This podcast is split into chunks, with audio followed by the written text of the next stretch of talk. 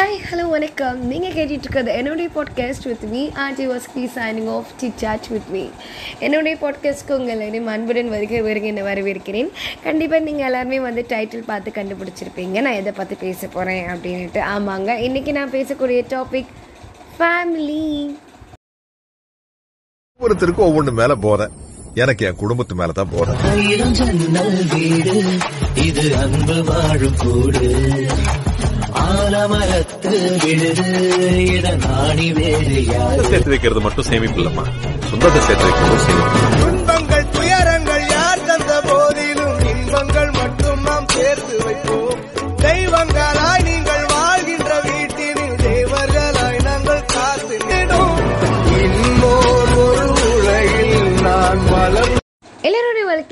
குடும்பம் அப்படின்றது மிகப்பெரிய விஷயம். ஒரு இன்றியமையாதது அப்படின்னு சொல்லாங்க.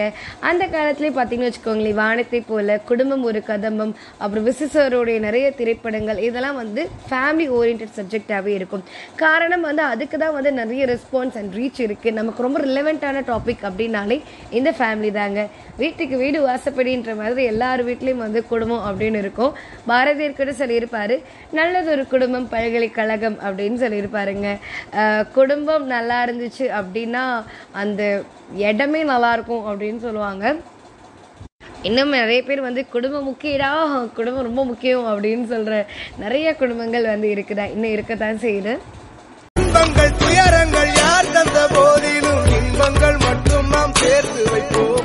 தெய்வங்களாய் நீங்கள்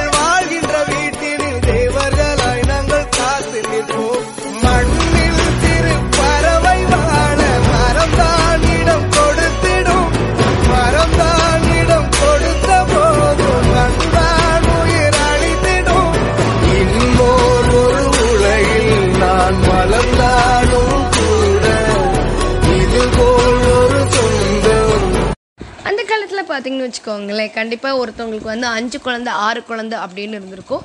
அதனால வந்து ஒரு மிகப்பெரிய ஃபேமிலியாக இருப்பாங்க. அப்பா அம்மா சித்தி சித்தப்பா பெரியம்மா பெரியப்பா தாத்தா பாட்டின்னு ஒரு பெரிய ஃபேமிலியாகவே இருப்பாங்க. அடிக்கடி அவங்க வீட்டுக்கு வந்து சொந்தக்காரங்க வர்றதும் அவங்களுக்கு உபசரிக்கிறதும் விருது வைக்கிறதுன்ற மாதிரி பயங்கர என்கேஜிங்காக இருப்பாங்க. அதனால தான் இந்த ஃபோன் டிவி இந்த மாதிரி டிஸ்ட்ராக்ஷன்ஸ் எதுவுமே அப்போ நமக்கு தேவைப்படாமல் இருந்தது. இன்றைக்கி பார்த்தோன்னா வந்து ரெண்டே பேர் தான் வீட்டில் இருக்கும்.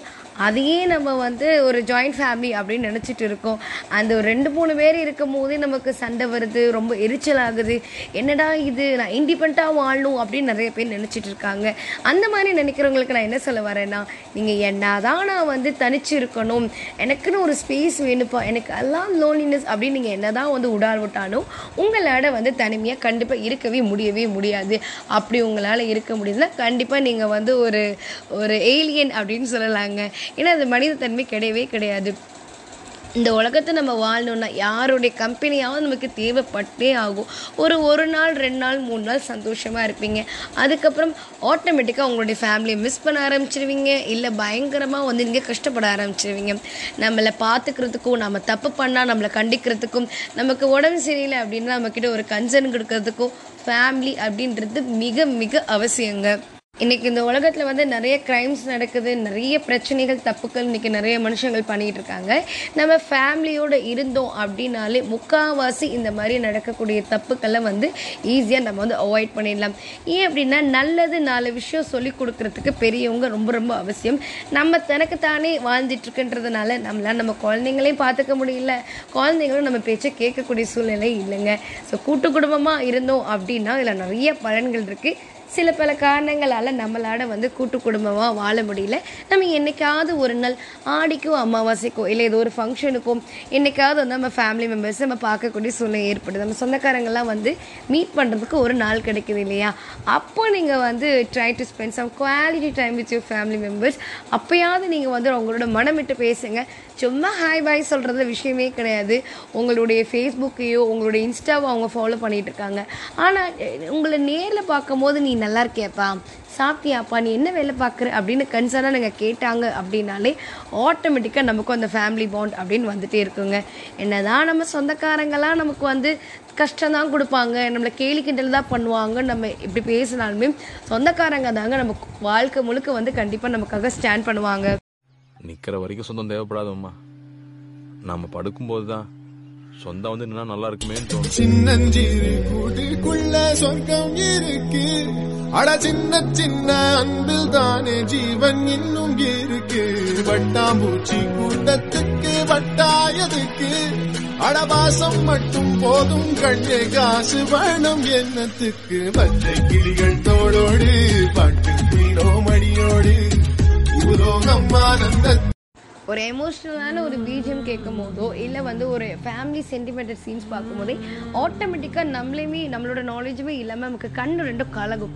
ஃபேமிலி சென்டிமெண்ட் இதெல்லாம் உங்களுடைய வாழ்க்கையை வந்து ஒரு ஸ்பைஸ் அப் பண்ணக்கூடிய ஒரு இன்க்ரீடியன்ஸ் தவிர நீங்கள் அதை விட்டு ஒதுங்கி இருக்கவே இருக்காதீங்க. ஐயோ அது பயங்கர கமிட்மெண்ட் அப்படின்னு இருக்கவே இருக்காதீங்க.